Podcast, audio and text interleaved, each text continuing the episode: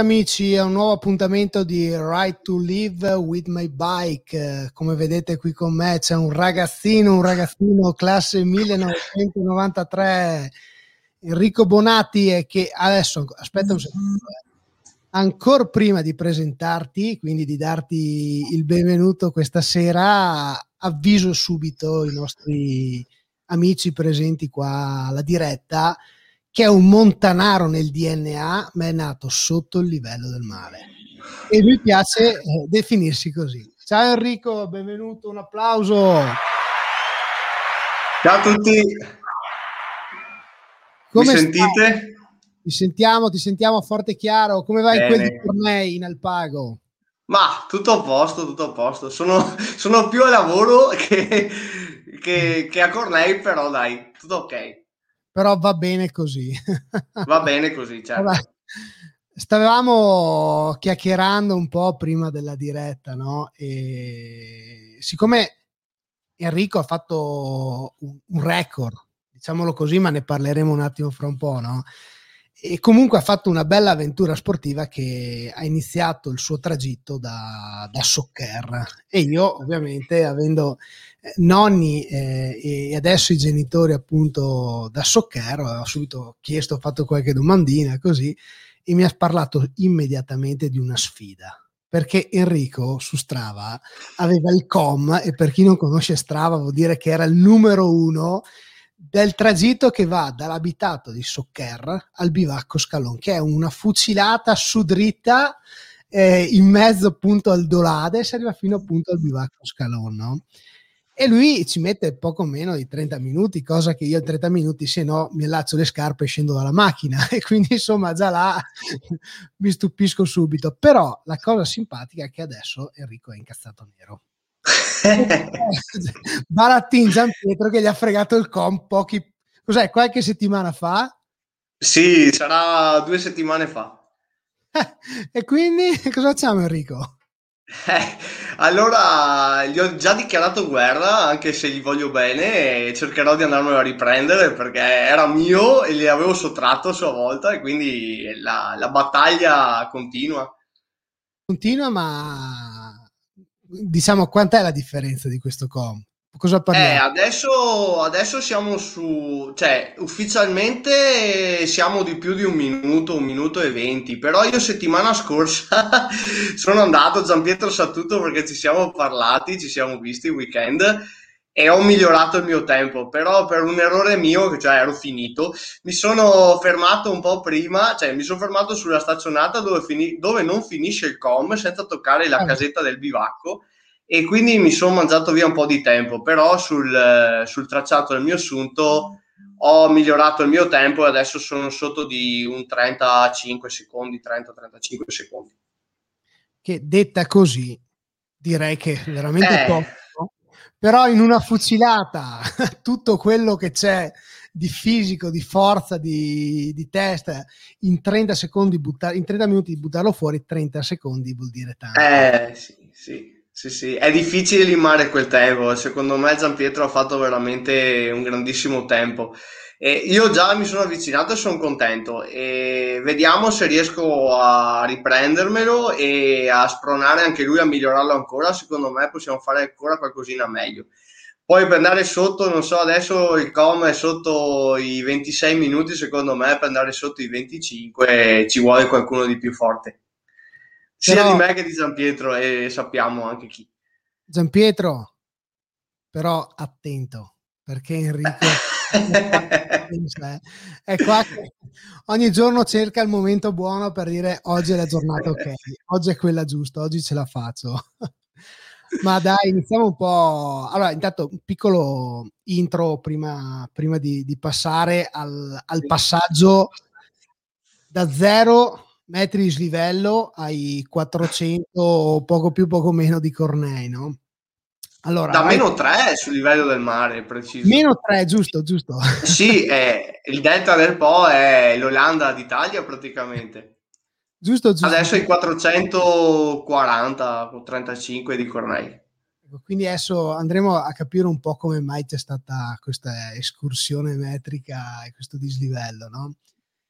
E, beh, prima di tutto volevo solo eh, dire una cosa, Right to Live with my bike è un concetto, è il concetto di dire saliamo, il pedalare per vivere, quindi comunque il, il, pedalare per andare anche a incontrare nuove persone, come questa sera appunto abbiamo Enrico Bonatti, e anche se non parliamo di corso, di, di bicicletta, delle due ruote, comunque parliamo di, di, una passione dello sport, di qualcosa che eh, ci permette di sognare, ma soprattutto vuole essere un esempio il fatto che se qualcuno lo fa, io domani ci posso provare, no? Quindi partire con un piccolo, l'esperienza di qualcuno, piccolo o grande che sia, un viaggio corto, un viaggio lungo, per arrivare a dire, beh, insomma, posso provarci anch'io domani, no? Quindi cercare un po' di, di invogliare. E, e, e, anche per questo è stata creata la pagina Facebook Right to Live with My Bike per differenziarla da Gobelluno, in modo che Gobelluno è un qualcosa di locale della provincia di Belluno e invece la speranza di queste chiacchierate è quelle che comunque domani possano essere eh, d'aiuto o, o, servano per spronare un po' qualcuno. No? Però allora Enrico, riprendendo un po' il nostro filo, dimmi un po', come mai questo passaggio? Almeno 3 ai 4 e 40, 4 e 60? Beh, è un passaggio che, che, sognavo in realtà perché appunto sia per la mia passione per eh, la montagna in generale, per la natura, sia grazie a quello che ho studiato, ho studiato scienze forestali all'università, cercavo un lavoro più vicino alle montagne possibile e è arrivato il momento, ho iniziato a lavorare a Belluno e quindi mi sono trasferito nel mio amato Alpago e ho iniziato a febbraio a lavorare, quindi adesso sono qua, eh, ma è un passaggio diciamo appunto che è arrivato mano a mano perché la passione che ho per, per la montagna eh, deriva da quando praticamente sono nato perché ho cominciato a tre anni e mezzo, quattro anni a venire su in montagna a camminare con i miei genitori nel Bellunese, nell'Agordino e tra l'altro proprio ricordavo ieri che ero ad Agordo per lavoro, che appunto ero ancora in grembo a mia mamma e che ero, avevo praticamente era il quarto o quinto mese ed erano ad Agordo, quindi si vede che l'aria, l'aria ha fatto bene perché poi mi hanno trasmesso questa passione che poi negli anni ho coltivato po' per volta, poi c'è stata una fase in cui avevo un po' abbandonato e poi è arrivata la corsa e quindi la riscoperta.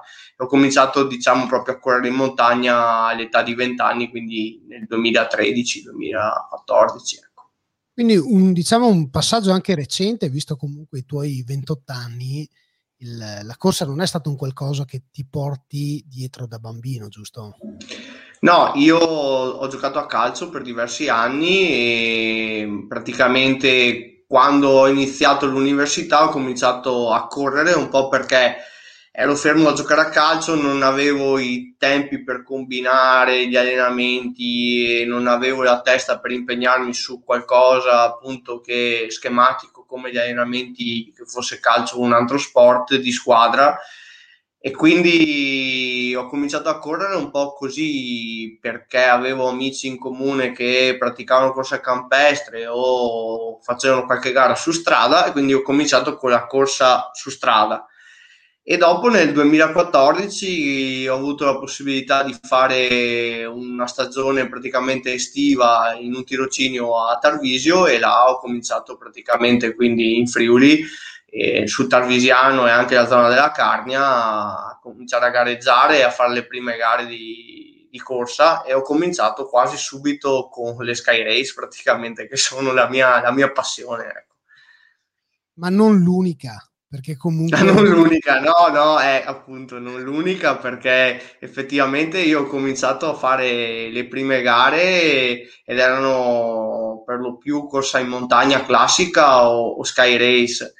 E poi invece dopo qualche mese mi sono fatto un po' prendere e, e volevo allungare le distanze e quindi mi sono portato da 20 a 30, da 30 a 40, da 40 a 60 e poi ho detto, poi ho cominciato a gareggiare anche molto in Appennino perché appunto molte gare di trail ho fatte in Appennino, infatti conosco bene molte persone anche in Appennino, corro per la squadra di Modena e quindi ho molte amicizie anche in Emilia e in Romagna e, e sono arrivato praticamente che le gare standard erano sui 40 km, ecco, quindi ho abbandonato un po' le Sky riducendo anche diciamo forse la velocità che potevo esprimere nei primi due o tre anni che correvo perché appunto mi massacravo di ore per eh, arrivare a fare più chilometri per fortuna senza infortunarmi. E dopo invece un po' capendo, sbagliando da autodidatta come succede a molti di noi ho imparato un po' dagli acciacchi un po' perché le gare ho capito non si poteva fare troppe gare lunghe vicine insomma un po' sbagliando un po' imparando sono, mi sono portato nel 2017 che prima riuscivo comunque a piazzarmi bene nelle gare, ma sono arrivato nel 2017 a vincere. Ho cominciato a vincere qualche gara e a salire su qualche podio abbastanza importante e dopo lì è subentrato anche lo sponsor, è arrivato Salomon, è arrivata la convocazione nazionale di Skyrunning, eh, sono arrivate altre cose e da lì insomma mi sono un po' ridimensionato tranne per la Lavaredo, ecco, ho fatto la Lavaredo Ultra Trail 2019, ecco. Ma com'è la LUT?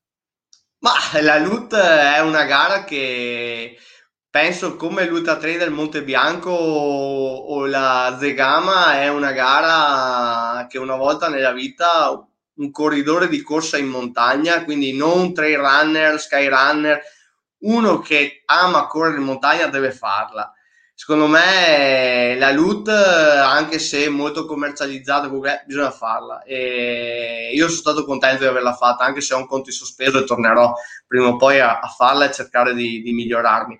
Però secondo me va, va, appunto messa in un calendario. Un anno bisogna dire ok, quest'anno è l'anno che voglio fare la loot. E merita secondo me. Ecco. Quindi hai due cose in programma, diciamo. La loot. Sì Bianco.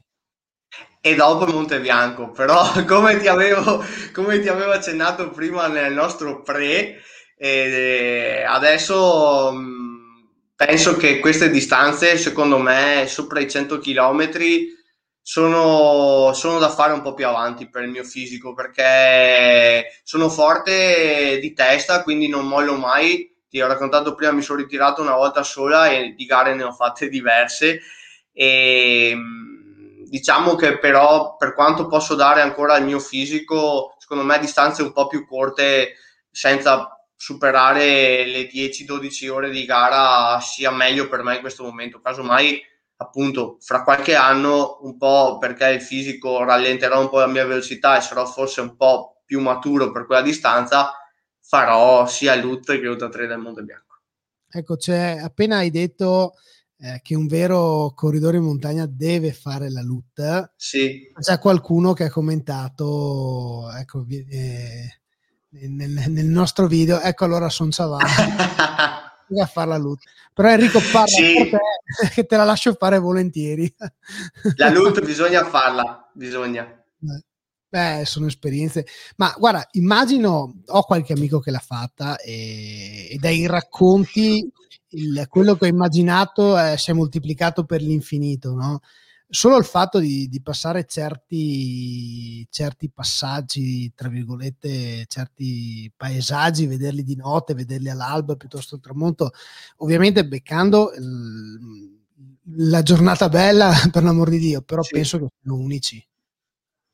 Io sono stato fortunato, ho fatto il 2019 che è stata un'edizione bellissima per il meteo e anzi aveva segnato 36 gradi a Cortina qualche giorno, due giorni prima e quindi era temperatura record, forse anche troppo caldo, tant'è che sono partito, anzi moltissimi sono partiti in canottiera, anche se era notte e andavamo sopra i 2000 e è stato veramente bello, forse anche troppo caldo, a me piace il caldo, però la notte via, per esempio io ho avuto problemi di stomaco proprio per per la disidratazione, forse un po' per il cambio notte e giorno che non ero abituato e secondo me è stato là un po' il problema che ho avuto di stomaco che mi ha un po' debilitato dopo il finale di gara.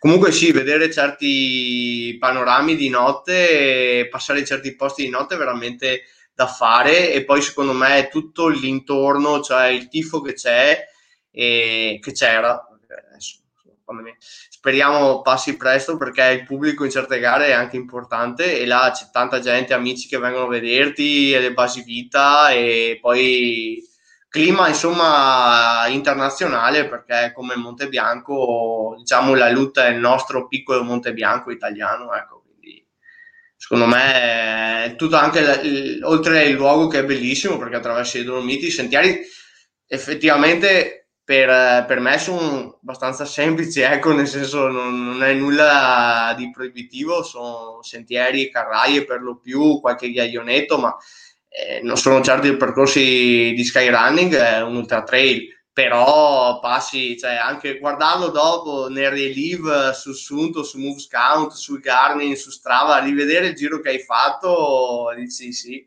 cavolo, c'è tanta roba.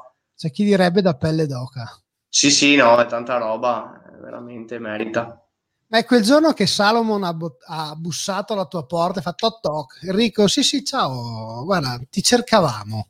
È stato, in realtà non è stato proprio così perché in realtà ho, è stato un po' un susseguirsi di cose perché sono riuscito a partecipare a due o tre gare che era Salomon lo sponsor, trovavo sempre e le stesse persone di Salomon che, che, lavoravano per Salomon erano lì e poi tramite appunto il negozio che è anche la mia squadra di Modena, Mad Snow, che ringrazio, saluto Chicco, e c'è stato l'aggancio giusto e poi è, è partita un po' così in sordina e dopo invece data, ormai sono cinque anni e sono, sono con loro e sono veramente contento. Ecco.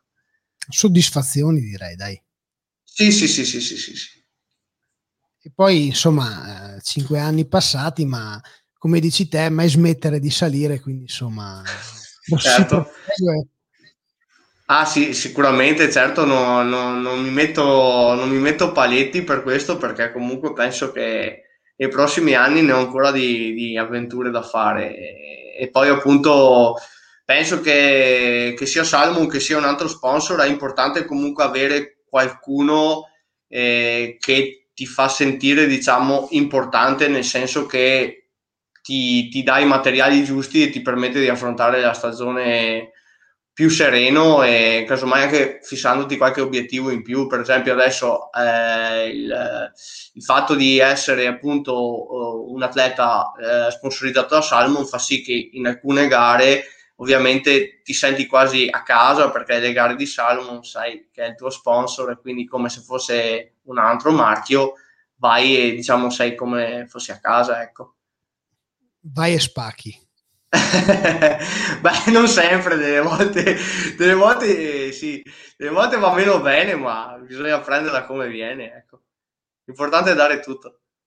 Intanto mi chiedono se è la Martina che ti fa le foto e video No, eh, magari, no, no, io non sono salvo internazionale, magari, allora no, no, non sarei neanche a Cornei, forse.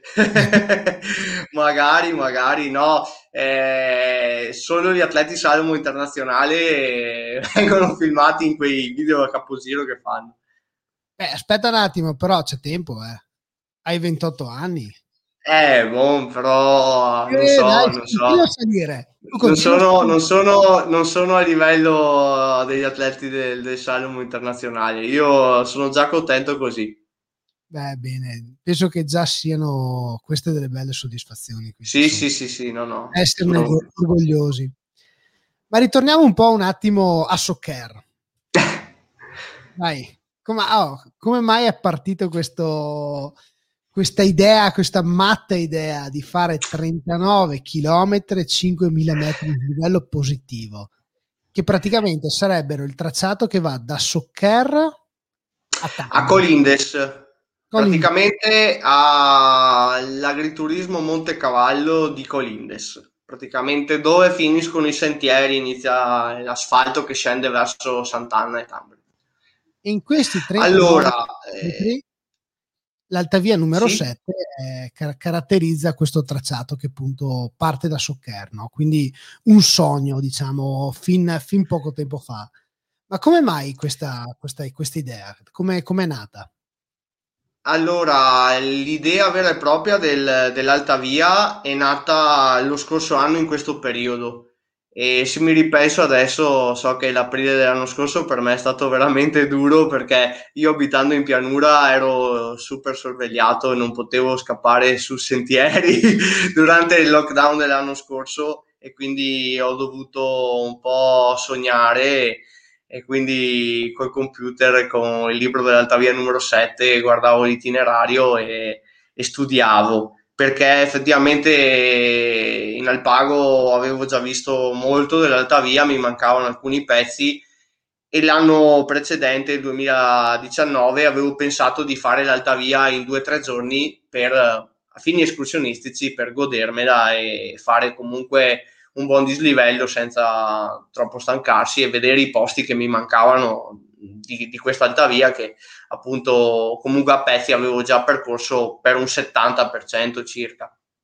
Poi l'anno scorso è arrivato appunto il problema emergenza sanitaria e la pandemia e quindi le restrizioni, non mi sono allenato per tre mesi in montagna e e quindi durante il lockdown dell'anno scorso ho dovuto appunto immaginare qualcosa per l'estate non sapendo se c'erano gare. Poi è stato un po' un turbine di cose perché a maggio hanno riaperto, ho potuto salire in Alpago e primo giro che ho fatto è stato subito a vedere un pezzo che mi mancava e poi un altro pezzo. Ho tenuto ho detto solo qualche amico stretto stretto l'idea che avevo senza allargarmi troppo perché non sapevo se fisicamente ero pronto a fare questa cosa e, e se avevo anche il tempo materiale eh, di combinare che stavo finendo gli studi di laurearmi e di, di riuscire avevo la tesi in ballo e di riuscire a organizzarmi per l'Alta Via numero 7. Poi in realtà da maggio praticamente fino a luglio mi sono allenato duramente e ho fatto a brevi pezzi tutta l'alta via praticamente, sono andato a vedere i punti che mi mancavano, eh, tra parentesi qualche amico mi ha aiutato anche con il ristoro anche durante le mie prove, casomai mi veniva a recuperare in macchina oppure mi portava qualcosa da mangiare e quindi sono riuscito a organizzarmi e a vedere a pezzi tutta l'alta via e poi sono arrivato ad agosto e sono tornato a gareggiare proprio in Alpago con Alpago Sky Super 3 la gara è andata bene, la forma c'era il percorso l'avevo visto ho parlato con chi di dovere e ho detto voglio provare a fare l'alta via numero 7 tutta in un fiato, tutta in un giorno. Dopo c'era un discorso in ballo perché appunto l'altavia numero 7 come record era già stata fatta da rifugio a rifugio da Mario Scanu. E quindi l'idea di farla intera era eh, diciamo un'idea di partire da Soccer e finire a Colindes di farla tutta e non di farla da rifugio a rifugio perché l'ho sempre concepita come un'altavia che parte da Soccer e arriva a Colindes e quindi senza nulla togliere, anzi, stra mega complimenti a Mario che anzi mi ha ispirato per questa cosa e quindi se non c'è sempre qualcuno che lancia il sasso poi non c'è chi lo riceve quindi complimenti per il tempo stratosferico che ha fatto Mario da rifugio a rifugio, io ho pensato alla via integrale e quindi a partire da Soccer salire al Dolada e proseguire. E quindi mh, poi una cosa è arrivata dietro l'altra perché ho sparso un po' la voce. Il, il fattore logistico era fondamentale perché sull'alta via numero 7 non si incontrano punti di ristoro. Eh, ci sono solo due rifugi, appunto il Dolada all'inizio e il Semenza alla fine. In mezzo solo il bivacco Tofolon e il problema è che sulle creste non c'è acqua.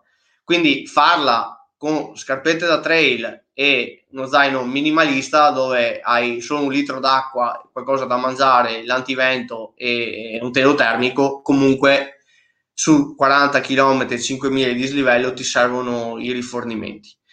Inoltre volevo fare comunque i pezzi in cui potevo legarmi legato e quindi per un discorso anche di sicurezza ho voluto fare la ferrata costa curta legato e quindi avevo bisogno di un imbrago per fare la ferrata, avevo bisogno di finire la ferrata e di togliermelo per poter correre e stessa cosa poi sul passaggio successivo al brut pass in cui c'è un altro pezzo attrezzato e quindi dovevo organizzarmi la logistica, quindi io ho sparso un po' la voce a amici atleti locali di questa cosa e ho ricevuto tanti sì, forse anche troppi perché poi tutti mi dicevano sì, sì, che bello eh? anche qualche no, eh, perché anche qualche no, però ho ricevuto tanti sì e poi a un certo punto era fine agosto ho detto creo un evento, cioè alla fine visto che mi danno una mano le persone mi sono appoggiato a, a, sì, a sponsor locali e quindi con il passaparola sparso la voce e c'è sempre stato qualcuno che mi chiamava oppure che chiamavo io che mi dava una mano, chi mi veniva a fare ristoro, chi veniva a fare le foto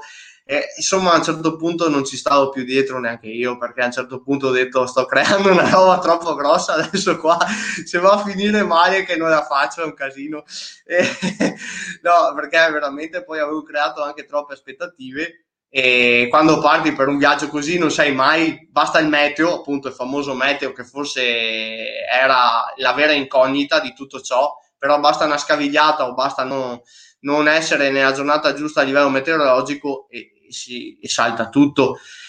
E quindi dopo da là ho organizzato i passaggi, i ristori, e quindi dopo c'è stato qualcuno che mi ha detto io vengo a farti le foto, io ti porto questo, senti il mio amico viene a farti le riprese col drone, insomma a un certo punto non ci stavo neanche più dietro, ho creato l'evento, è diventata una roba grossa, da lì poi ho fatto le magliette dell'evento, perché gli sponsor mi hanno detto sì che bello, facciamo le magliette così dopo è un ricordo, casomai appunto qualcuno la vuole allora creato, ho creato il logo, l'ho disegnato, sono andato in tipografia, abbiamo creato la maglietta, gli sponsor ho dato le magliette agli sponsor, ho regalato a qualche amico, qualcuno è stata venduta, insomma tutto un giro. E nel mentre mi sono continuato ad allenarmi, ho fatto un lungo specifico mh, mm, circa un mese prima, il 6 di settembre circa, sono partito da solo mi sono fatto otto ore, quasi otto ore da solo, cioè, là ho provato la crisi perché so, sono partito con un litro d'acqua, ho bevuto un litro d'acqua in otto ore, ho mangiato tre barrette e un gel, sono arrivato a Forcella Venal, per chissà, e basta. Cioè, ho detto, ok, adesso torno a valle. Cioè, io sono partito e ho detto, arrivo? Arrivo, sono arrivato là, sono tornato giù, ho provato la mia bella crisi, sono tornato a valle ho detto ok, e là ho stimato il tempo, là ho detto probabilmente starò tra le 13 e le 12 ore, visto il tempo che avevo fatto quel giorno, considerando appunto che dopo avevo comunque una mano dai ristori e che avrei potuto accelerare in qualche punto, ho detto quello là sarà il tempo che, che posso fare. E, e poi insomma ho fatto gli ultimi giorni a organizzare il tutto perché era il 3 di ottobre la data. E poi invece cioè in realtà inizialmente volevo farla ancora prima, poi c'era una concomitanza di gare, tra l'altro appunto anche su consiglio mi ha detto ma no, anche perché qualcuno dopo di, di, chi ti accompagna vuole gareggiare, è giusto che ci siano tutti e quindi ho spostato. E dopo alla fine siamo slittati al 10 di ottobre, perché c'è venuta la neve il 27 di settembre, il 3 non era più fattibile per fortuna è tornato ancora un po' di caldo, ha sciolto e la neve che era venuta sulle creste, anche a nord, e così eh, sono arrivato a farla il 10, con la grande incognita del giovedì, in cui praticamente avevo annullato tutto, quasi, perché eh, c'era un'altra perturbazione in arrivo e quindi lì è stato l'ARPAV a salvarmi un po', diciamo, anzi mi ha salvato perché le previsioni puntuali del giovedì sera erano di non partire perché probabilmente pomeriggio avrei trovato nuvole basse e probabilità anche di pioggia consistente. Invece ero quasi per annullare tutto il venerdì, la vigilia, e invece a mezzogiorno mi hanno chiamato che appunto i modelli davano tutto in ritardo, che avevo l'ultima finestra temporale, tant'è che il giorno dopo ho fatto un metro di neve a 2000 quasi, e mi hanno detto vai perché è l'ultima possibilità che hai di farla, dopo viene troppa neve e dopo non la fai più. E allora sono riuscito il giorno, la, la vigilia, a riorganizzare tutto, mm, a riposizionare le, gli orari di passaggio, poi all'inizio avevo deciso di partire alle 5, poi alla fine volevo partire alle 7, poi alla fine sono partito alle 6, quindi tutto, tutto un casino, è stata un turbine di, di emozioni finché dopo la sera sono riuscito a dormire quelle 4 ore forse 4 ore e mezza perché sono andato a letto presto ma la tensione era già alle stelle. Alla mattina era tutto pronto e alle 6 sono partito. Sono partito e, e dopo uh, mi sono grazie anche a tutti i volontari che mi hanno dato la mano sia chi ha corso con me dei pezzi e mi ha aiutato quando le gambe c'erano quasi più e c'era solo quasi la testa e anche tutte le persone che mi hanno seguito lungo l'alta via, sono venuti all'arrivo, hanno scattato foto, sono venuti a farmi il tifo. E quindi in 12 ore e 26 sono arrivato all'arrivo, ecco. E qui abbiamo l'arrivo. L'arrivo, sì. Ma lei ha azzeccato proprio il pronostico comunque che ti eri fatto tra le 12 e le 13 ore. Vuol dire che ti conosci molto molto bene. Eh, diciamo che sapevo che quello lì era il tempo che potevo fare, poi le incognite sono sempre tante, come dicevo prima. E qualcuno mi ha anche detto dopo a, così a mente un po' più lucida e pensieri un po' meno caldi, mi ha detto: Ma non sei partito troppo forte? Perché a parole appunto di Gian Pietro anche che ha corso con me il primo pezzo Barattin e io le prime, praticamente il primo tratto, praticamente fino a metà circa, eh, le prime sette ore, sei ore e mezza, sette ore, sono andato veramente molto forte, forse anche più forte dei tempi dei cancelletti che avevo messo io stesso. Però io sapevo che il pezzo che potevo perdere di più era dopo il bivacco Tofolon perché era il pezzo più tecnico e il pezzo in cui probabilmente cominciavo a accusare la stanchezza perché ero già 7 ore più di 3500 metri di livello fatti, le, le, ore più calde perché le trovavo tra le 13.30 e le 15, quindi le ore anche più calde, che potevo andare incontro a crampi e tutto, e quindi sapevo che là potevo perdere del tempo. Quindi io ho fatto praticamente fino al Tofolon una grande tirata. Poi diciamo ho rifiatato e quando sono tornato a, su sentiero un po' meno tecnico, comunque tecnico, ma passato, diciamo, secondo me il punto cruciale della tecnicità dell'alta via stessa, anche se non puoi mai distrarti in realtà. E ho praticamente riaccelerato le ultime due ore e quindi là qualcuno c'è rimasto perché ha detto come hai fatto le ultime due ore andare così e prima sembrava che invece ci mettessi forse anche più di 13 e non arrivavi e invece là, non so, ma un po' perché dentro la mia testa c'era quel pensiero, un po' perché si vede che le gambe comunque c'erano, perché il carico che avevo fatto c'era, è venuto fuori e quindi io sono arrivato fresco. Alla fine sono arrivato veramente fresco. Una domanda mentre, mentre così stai raccontando, no? ma più testa o più fisico? Questo è il grande grande dilemma. A volte quando fai gare lunghe, o sì, anche nella Lavaredo che citavamo prima, conta quasi di più la testa. Perché quando stai via una giornata così conta veramente la testa. L'Alta Via numero 7 è un percorso unico perché a fil di cielo è un percorso in cui non puoi mai distrarti.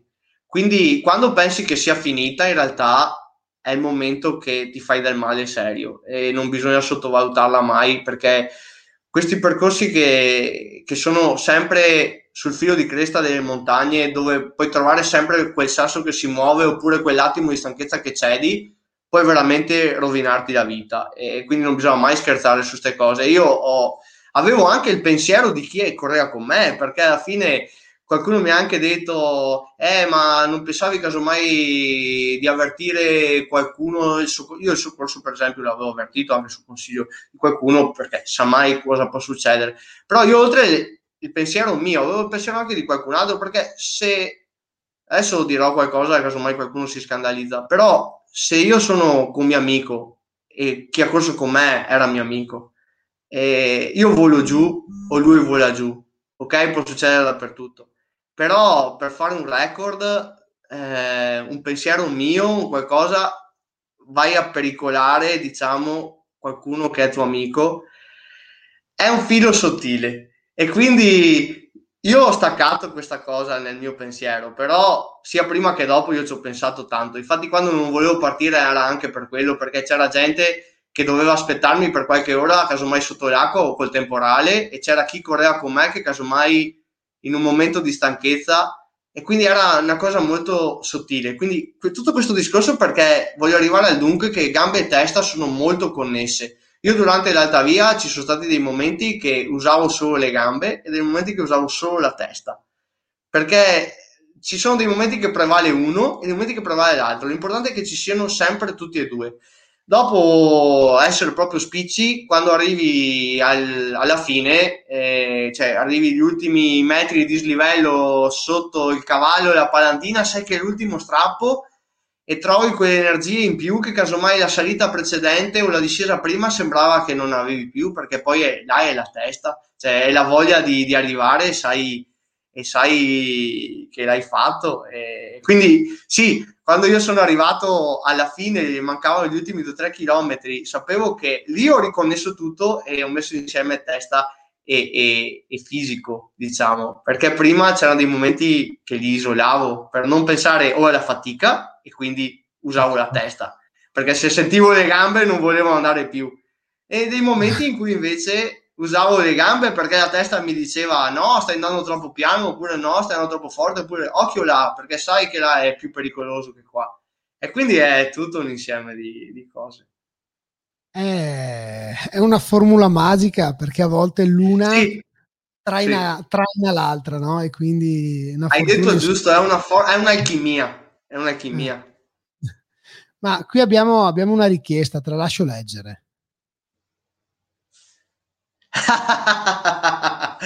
Eh, questa è una chicca, questa è una chicca. La, la, ri, la riveliamo live, è uno, è uno, dei segreti dell'Alta Via numero 7, è la stanza dello spirito del tempo. Ecco, no, allora, ciao Lorella. Allora, la stanza dello spirito del tempo è un posto meraviglioso dove ho passato tantissime notti del 2020 da maggio fino alla mia alta via perché si trova qui in Alpago questo posto di cui non, non rivelo proprio dove si trova esattamente, dico solo che è un sottotetto in legno di larice dove sotto c'è un letto molto comodo, a meno che i ghiri non ti svegliano durante la notte, e, e là riposi come nella stanza dello spirito del tempo. Per chi segue, chi, chi, chi ha visto Dragon Ball, è tu eh, vai là, dormi 5 ore come se ne hai dormite 20 perché ti alzi e sei nuovo, cioè dormi in una maniera incredibile. Io quelle 4 ore che ho dormito prima dell'alta via le ho dormite là, forse è quello il vero segreto della freschezza il giorno dell'alta via. Ecco. Però dacci le coordinate, qua c'è tanta gente che vorrebbe dormire 5 ore. Eh, eh, la stanza dello spirito del tempo ho già rivelato troppo anche l'esistenza che c'è e questo recupero straordinario non posso rivelare, dico solo che è in Alpago e, e, che è una stanza di un sottotetto in Larice con un letto sotto. Di più non posso dire. Già dire che è in alpago è come cercare uno spillo in un, in un pagliaio, no? Perché Beh, in effetti. L'alpago è alquanto grande, quindi insomma... Ecco, se qualcuno ha informazioni, questo è un appello a chi ci ascolta, se qualcuno ha informazioni di dove si trova questa stanza, fatecelo sapere con un messaggio e lo pubblicheremo, lo renderemo ufficiale. La, lanciamo l'hashtag stanza dello spirito del tempo, solo eh, chi indovina dov'è la stanza, c'è qualcuno che lo sa ma è fuori e non può partecipare, eh, ecco. quindi qualcuno che lo sa già non può partecipare. Chi, chi non lo sa può lanciare l'hashtag eh, stanza dello spirito del tempo e indovinare dov'è ecco, si accettano consigli. Ma dimmi un po', entriamo un po' nel tecnico, no? Sì. Un'avventura come quella dell'Altavia numero 7, quindi abbastanza importante e che comunque ha, ha segnato anche un record da sogno com'è che la prepari a livello di allenamento? Cioè, in tutte le chiacchierate fatte, questa se non erra circa la ventesima, eh, c'è chi parla di allenamenti, tabelle, programmazioni eh, e via dicendo, no? Altri invece vanno a sensazioni, quindi eh, basta, tra virgolette, uscire. Com'è che hai preparato a livello di allenamenti e anche magari a livello di alimentazione? Una, una gara, una, non è una gara, ma è una bella avventura. Allora, eh, veniamo dal presupposto che in otto anni che corro sono stato seguito da un preparatore, che saluto Gabriele se sto parlando, e sono stato seguito da un preparatore, un amico e un preparatore per circa sei mesi, sei, sette mesi per preparare la Lavaredo Ultra Trail perché appunto era una distanza fuori dalle mie corde, lunga, eccetera, rientravo da un infortunio per il resto, da quando corro, io sono autodidatta di natura, proprio non, non seguo tabelle fisse, mi alleno come mi gira. Diciamo che negli errori e nel tempo che, che ho dedicato negli ultimi anni a preparare gare lunghe o comunque a preparare ultra o sky marathon mi sono conosciuto. Appunto prima dicevi ti conosci bene perché a volte si sbaglia perché casomai si tende a far troppo. Io invece delle volte eh, non è che tendo a far meno però delle volte mi sottovaluto e solo un po' alla volta riesco a capire che potevo casomai tirare fuori quel qualcosina in più. Sull'altra via sono arrivato giusto, nel senso che ho preparato il tutto caricando il dislivello essenzialmente, perché appunto io venivo dal lockdown di marzo-aprile fino a metà maggio, in cui io praticamente sono passato da fare dislivello almeno due volte a settimana a non farne e quindi mi mancava essenzialmente la muscolatura era un po' si era un po' ridotta soprattutto a livello di forza e, e quindi sul tecnico, sul duro serve molta forza. E quindi io ho fatto un maggio in cui ho sofferto anche perché appunto ero un po' giù di forma. Eh, un maggio con molto dislivello e poi giugno ho cominciato diciamo ad allenarmi in funzione dell'alta via facendo i percorsi a pezzi dell'alta via, quindi non c'è miglior modo che andare a provare i pezzi di quello che poi andrai a fare, così lo studi bene. E quindi abbinavo delle uscite da 3-4 ore, una o due volte a settimana, sui percorsi dell'alta via, senza mai tirarmi il collo, nel senso sempre a un 70-75% delle mie possibilità, quindi guardando la frequenza cardiaca.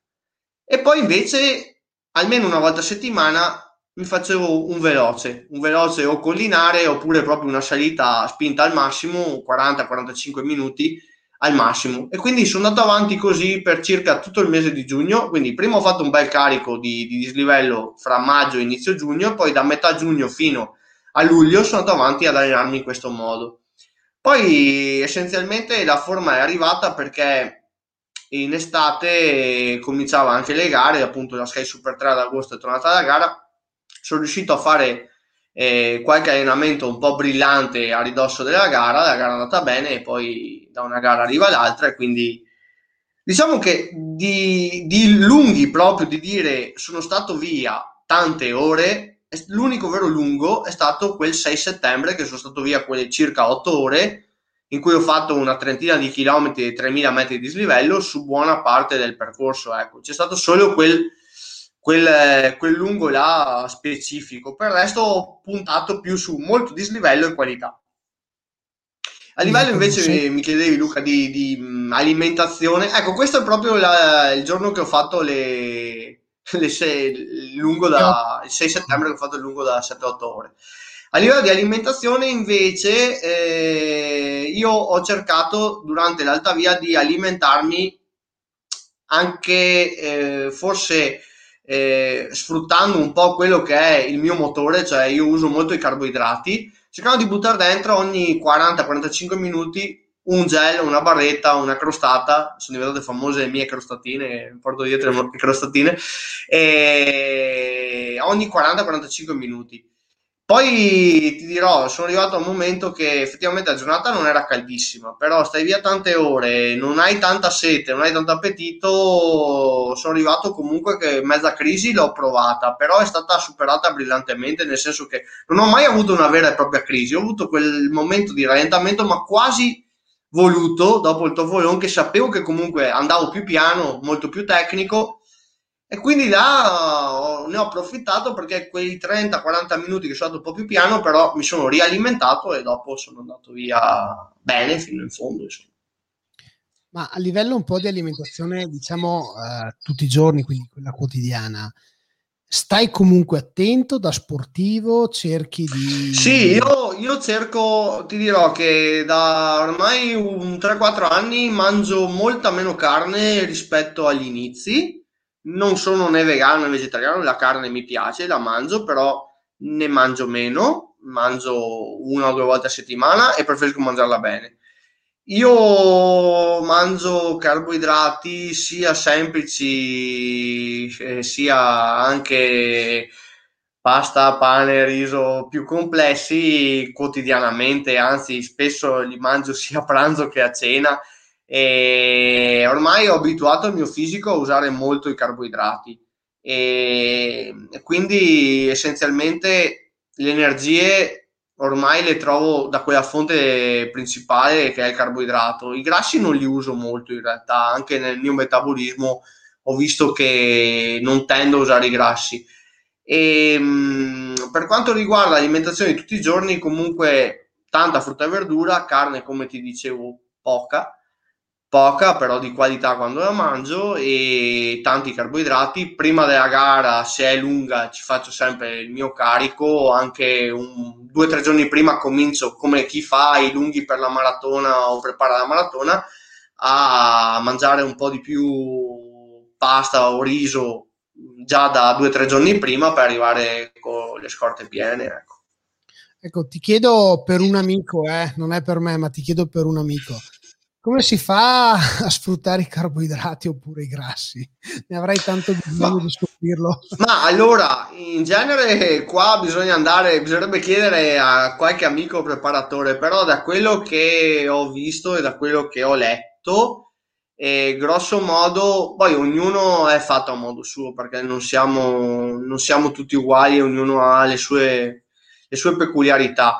Io ho visto che, per esempio, per usare i grassi, se vuoi fare veramente degli allenamenti in cui usi i grassi, sarebbe da fare degli allenamenti a digiuno a bassa intensità, tipo la mattina senza fare colazione, esci e ti fai i tuoi 40-50 minuti blandi e utilizzi i grassi e crei appunto un'abitudine al fisico di usare di più i grassi. Per le lunghe distanze i grassi sono molto utili in realtà lì bisognerebbe riuscire a combinare anche in quello che mangi quotidianamente una dieta che ti permetta di usare casomai invece di un 65-70% del carboidrato un po' meno e bilanciarlo un po' di più con co i grassi.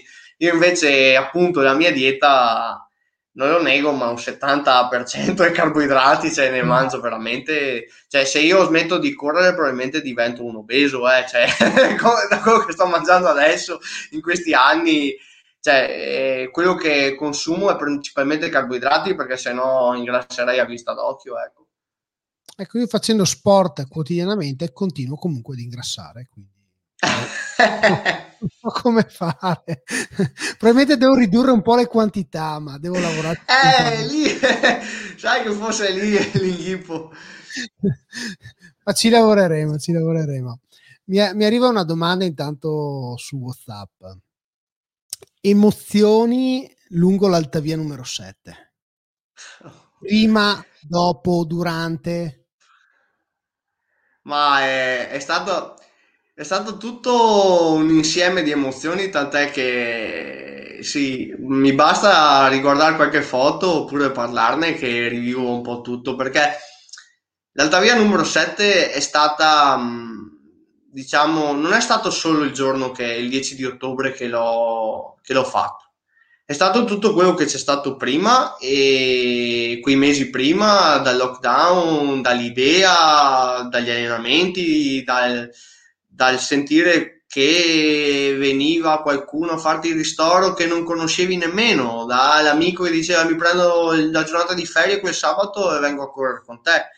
E quindi sentire tutto il calore come dopo per carità eh, ho ricevuto anche qualche critica e ci sta non è che siamo tutti perfetti e quindi però nel, nel grande nel grosso ho visto tanta approvazione per quello che volevo fare e, mm, e come l'ho battezzata io e questo ci tengo ancora a sottolinearlo è che io volevo fare questa cosa per vedere il mio limite. Su un percorso durissimo e tecnicissimo, però volevo farlo per far conoscere l'Alpago di più, perché tant'è che insomma penso di esserci riuscito perché poi appunto eh, qualcosa ho mosso eh, anche a livello mediatico e ne hanno parlato. E quindi sono riuscito sia in quello che volevo fare sportivamente ma sia anche nel contesto che volevo eh, che gli sponsor fossero più possibile locali, chi mi dava una mano, che volevo che ci fossero delle immagini che facevano vedere quanto è bello il posto, quanto, belle, quanto sono belle le creste, quanto è bello l'ambiente, quanto è puro ancora e quindi anche valorizzare l'ambiente che ci sta intorno perché io sono anche una guida e ci tengo a, agli aspetti naturalistici e quindi penso che questo ha fatto aprire gli occhi più di qualcuno. A livello di emozioni, proprio per quanto riguarda quello che ho provato durante e dopo, beh, il giorno prima è stato incredibile, cioè forse è stato più duro per me il giorno prima che l'alta via stessa, perché il giorno prima arrivare ad annullare praticamente quello che avevi organizzato, pensato e fatto in settimane e vederlo sfumare è vero, le montagne sono sempre là, puoi partire e rifarlo, però io so che se non l'avessi fatto non sarebbe stato più uguale. Cioè, se io avessi rimandato quel 10 ottobre e l'avrei fatto quest'anno, non sarebbe stata la stessa cosa, perché c'era tutto quello che c'era dietro, quello che avevo vissuto con gli amici, con chi mi ha dato una mano, con gli sponsor, c'era tutto un contesto che doveva arrivare. Nel senso, a provare a farla, perché dopo appunto ad arrivare c'è sempre la montagna di mezzo, è lei che decide. Oltre al fisico c'è sempre la montagna che decide. E quindi c'era questo che era importante. Io le emozioni più forti le ho vissute il giorno prima, quando stavo annullando tutto e a mezzogiorno mi hanno chiamato dall'ARPAV di Arabba e mi hanno detto puoi partire, puoi fare. E le pacche sulle spalle e gli abbracci che ho ricevuto all'arrivo e la fatica condivisa perché i magnifici 8, così li ho chiamati, sono uno in più perché se no erano 7 anche quelli per rispettare come ho chiamato l'evento e i magnifici otto amici che mi hanno accompagnato sul percorso, che hanno corso con me dei pezzi, che mi hanno aiutato quando mi partiva qualche crampo, oppure quando dicevo, oh, ma è ancora tanto lunga, oppure dicevo, bon, dai, qua rallento perché sennò dopo esplodo. No, no, qua bisogna menare, dai, dai, che, che manca poco. Quindi chi mi spronava, chi mi dava una mano e, e poi i giorni dopo. Perché dopo c'è stata una fase io sono arrivato e è stato l'arrivo è stata non c'è nessuna gara secondo me che ho fatto che mi ha dato quelle emozioni là e non so se ce ne saranno di uguali e ho partecipato a qualche gara anche campionato del mondo, campionato d'Europa, ma arrivare come, come è stata l'alta via per me non, ancora non ce n'è stata, ecco. E, i giorni dopo, perché dopo c'è stata la fase di, di euforia che mi è durata oh, 4-5 giorni, cioè io non sentivo mai i muscoli, cioè non dormivo la notte, cioè avevo... Dopo, piano piano, dal giovedì, quindi 4-5 giorni dopo, ho cominciato ad avere i polpacci che si ingrossavano, male alla schiena, male alle braccia perché avevo usato i bastoncini la prima parte, e poi corde fisse, catene, quindi male dappertutto. Mi è durata 2-3 giorni e poi c'era il vertical dell'Olimpo la domenica, quindi dovevo tornare subito. No. E quindi dopo il vertical la domenica sono andato a fare il vertical e è passato tutto.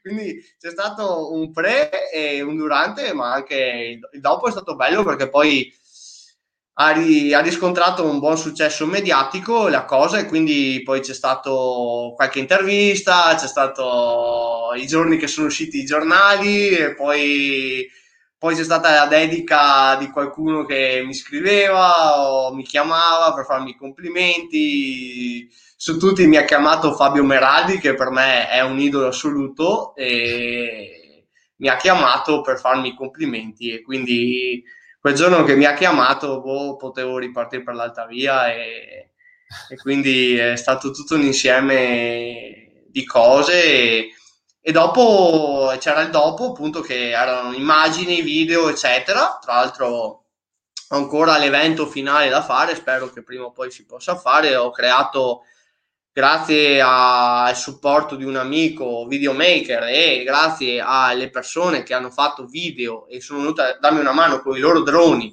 durante l'alta via, è stato creato un video eh, in cui appunto breve, sono circa 4 minuti, che eh, ho tenuto riservato perché appunto l'idea è di creare una serata prossimamente quando si potrà la pandemia ce la a fare con tutte le persone che mi hanno dato una mano, gli sponsor eh, locali per eh, appunto fare un'oretta assieme, far vedere questo video e rivivere qualche emozione dell'Alta Via numero 7 come stiamo facendo adesso. Infatti, quando hai detto rivedere questo video, volevo aggiungere, se non l'avessi detto te, e rivivere soprattutto le, le emozioni che, sì. che hai eh. provato grazie a chi, a chi, c'è stato in quel momento. E che a volte sì. è, il vero doping no, in queste situazioni. Sì, io, io ti dico, ho visto ho visto persone a me care con le lacrime all'arrivo e quello ti ripaga di tutto e quindi... E dopo veramente c'era, c'erano delle persone che neanche conoscevo che mi hanno scritto, mi hanno chiamato, sono venute a farmi il tifo il giorno stesso, mi sono complimentati ma anche dopo e quindi... Cioè, io so, e questa forse era una domanda che vuoi farmi più tardi. Io so che non ho fatto, non sono nessuno, nel senso non ho fatto il record del mondo alle Olimpiadi sulla maratona, non sono un atleta professionista, so che il mio tempo, un corridore di alto livello, un professionista lo disintegra. Però io penso che il tempo che ho fatto io è un buon tempo è un tempo che eh, deriva da, dall'impegno, dalla passione, dalla voglia che ci ho messo e, e, dall'aiuto che mi hanno offerto gli amici e le persone che hanno voluto contribuire a, a creare questo, questo sogno.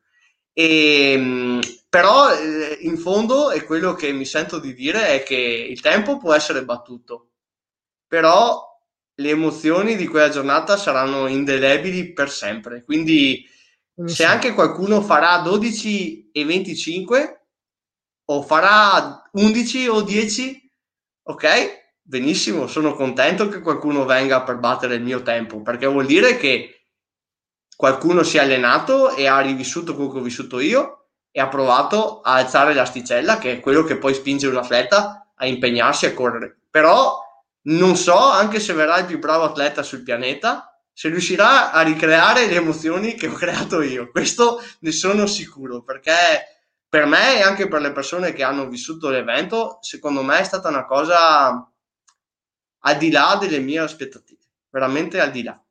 Quindi è per quello che è, così magico e qualcuno dice, ma l'alta via è sempre stata lì, è lì, è qua, è qua, adesso è qua, è qua dietro. E voglio dire, sì, le montagne sono lì, però eh, siamo noi che sogniamo, che viviamo, che ci alleniamo, che proviamo, che creiamo il passaggio, la storia, quello che va avanti. E quindi è questo il segno più bello che mi lascia tutto, tutto l'allenamento, tutto quello che è stato de, dell'anno scorso de, della mia alta via numero 7, ecco. Quindi tutto il contesto, il contorno. Guarda, io ho un motto dalla quale c'è abbiamo creato anche un'associazione no? che, che, dice che se vai oltre e ci metti il cuore, i tuoi chilometri possono avere un senso, perché per quanto veloce puoi essere stato, per quanto eh, qualcuno possa essere sempre più veloce di te o comunque più lento di te, comunque nel tuo viaggio e che e, e il viaggio è tuo, quindi non è di nessun altro, in quel momento... Sì quello che tu hai provato non te lo potrà togliere o essere meno o superiore a nessun altro. E secondo me il, il, il, fatto appunto del right to live uh, with my bike, il fatto di, di, queste quattro chiacchiere al microfono, è anche il fatto di farle sognare le persone con i racconti di chi, delle persone, sì. degli, degli, ospiti con i quali chiacchieriamo, no? Ma perché? Beh, ti dico, eh, quello che dici Luca è, è, verissimo perché alla fine il viaggio è personale, però eh, come ho appena detto, eh, quello che ho condiviso è stato al di sopra di quello che che effettivamente credevo si potesse realizzare, nel senso che ho ricevuto affetto e ho dato affetto, è stato bello perché poi nell'anno in cui manca, nell'annata forse anche questa ormai, in cui mancano gli abbracci, io ho creato un evento che ho chiamato Sette abbracciando l'Alpago, sì. perché l'arco dell'Alpago, delle montagne dei monti dell'Alpago, il cavallo abbraccia la conca e il lago, perfetto, e gli abbracci che ci sono stati più o meno legali, eh, perché sai che le zone rosse sono più o meno legali, le pacche sulla spalla che ci sono state in quella giornata sono state indelebili. Quindi il segno che dici tu che creiamo noi e resta è quello, è proprio quello il segno indelebile. È, è come un po' la fotografia, no? Crei sì, uno sì, sì. che ti porti dietro per la vita, appunto perché ti possa ricordare quel giorno quello che hai fatto, ma soprattutto quello che hai provato. Sì. Però sappiamo che vai anche in bici, eh, giusto per ritornare al discorso. Beh, sì, certo, sono, sono un grande amante della bici, mi piace tantissimo la bici e la uso come mezzo di allenamento sia per scaricare degli allenamenti sia per, per fare degli allenamenti senza stancarmi troppo, nel senso senza eh, gravare su ginocchia, caviglie, eccetera, o casomai quando hai qualche acciacco, però riuscendo comunque a fare della qualità. Purtroppo eh, nel, nello scorso agosto, tra l'altro stavo preparando la mia alta via, ero quasi al picco di forma, ho, ho avuto un incidente, sono stato investito da una macchina. Per fortuna mia non ho riportato lesioni gravi, niente fratture per fortuna, però una macchina mi ha preso a 40 all'ora e mi ha caricato, io ero fermo su uno stop, mi ha caricato e quindi effettivamente la bici a me piace tantissimo, ma quel giorno mi ha un po' fatto... Ah, è stato come un, un divisorio, ecco, nel senso non è sono rimontato in bici ci vado, però veramente mi ha un po' frastornato perché effettivamente sono in montagna e so che la montagna a volte è severa, devi dire no, è, giusta, è severa, allo stesso tempo devi rispettarla e sai che ci sono certi posti che effettivamente, come dicevo prima, vanno presi col massimo rispetto e sai che forse sbagliando non ci sei più. Però in bici fermo ad uno stop inforcato da una macchina a 40 all'ora non pensavo potesse succedere. Però dopo perché quando senti della cronaca del pedone o del ciclista sbalzato dici ah boh ma ne succede uno e invece sulle strade è veramente un delirio. E quando capita a te capisci il vero senso il pericolo e le stragi che ci sono state? E io eh, penso appunto a tutte le vittime che ci sono ogni anno in Italia eh, di ciclisti e mi è da dire bisogna tutti, tutti gli utenti della strada che si facciano mente locale e ci pensino bene quando fanno il pelo qualche ciclista o passano sulle strisce come se non ci fossero i pedoni. Quindi bisogna stare veramente all'occhio tutti e avere tutti il rispetto. Ma sai che mentre adesso stavi parlando mi è venuto un flash che purtroppo eh, troppo spesso nelle uscite, ma qua nel Bellunese sì, quotidianamente accade, c'è sempre qualcuno che ti sfiora. Non capisco, ripeto, con la carezzata magari anche di sorpasso libera, no? Ma non capisco uh, se, se, è un gioco, se è una distrazione. Non, non, a volte non riesco proprio a, a capirlo perché, perché, non costa niente spostarsi 30, 40, 50 centimetri più verso il centro, soprattutto quando magari la, la corsia opposta è libera, no? Mm. È una cortesia secondo me a volte, non occorre eh, come, come, molti fanno, magari ti stanno dietro, ti senti anche te purtroppo in certe situazioni di troppo sulla strada in quel momento, sì. e blocchi quasi il flusso reale della, della, della circolazione delle automobili, no? Però a volte mi chiedo proprio come, come, perché, che senso ha, cioè, non lo so, vabbè. Purtroppo, purtroppo accade e, e purtroppo in certe situazioni diventa anche si trasforma in una tragedia, no? Però insomma, l'importante, Enrico, è salire sempre. Sempre. O, o sempre. sempre. in alto, comunque risalire, anche se, eh, se ci capita qualcosa, insomma, ma soprattutto come filosofia di vita, no? Non, non abbattersi, non fermarsi, ma ripartire, dai. Sì, quello, quello è fondamentale. Siamo ormai in chiusura, quindi l'ultima, l'ultima domanda. Poi sta a te eh, volerci rilevare, eh, rilevare qualcosa, rivelare qualcosa oppure no. Eh. Futuro.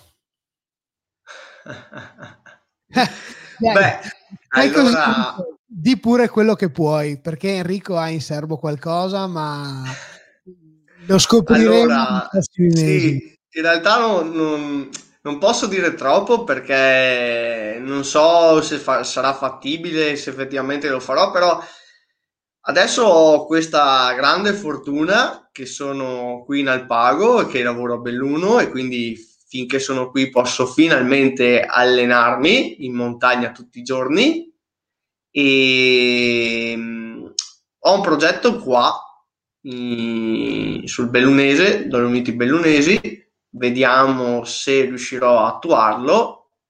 L'idea è sempre quella, cioè di portare un evento a fine settembre, inizio di ottobre, con un tentativo di record. Eh, vediamo perché appunto il presupposto è l'anno scorso in realtà via è nata appunto da una pandemia che ci obbligava a stare in casa, il lockdown è stato diverso quest'anno, ora sono qua, mi sono sempre allenato, ci sono le gare, l'anno scorso non si sapeva, c'era, c'era molta più incertezza e c'era da parte mia quel fuoco che adesso c'è, ma non è come era l'anno scorso per l'Altavia numero 7. Ho questo grande desiderio, però il fatto che ci sono gare importanti a cui parteciperò mi fanno comunque non essere strasicuro di, di questa cosa. Però il progetto c'è e quindi prometto che a giugno, quando la neve ci abbandonerà e sarà tutto libero, andrò a fare quello che penso di riuscire a fare poi e, e poi vedrò in estate se riesco compatibilmente con il lavoro e con eh, le gare a cui sono già iscritto, eh, che ho appunto un, paio di gare molto importanti da fare, vedrò se riesco a, ad attuare questo nuovo progetto. Ecco. Quindi ragazzi rimanete sintonizzati.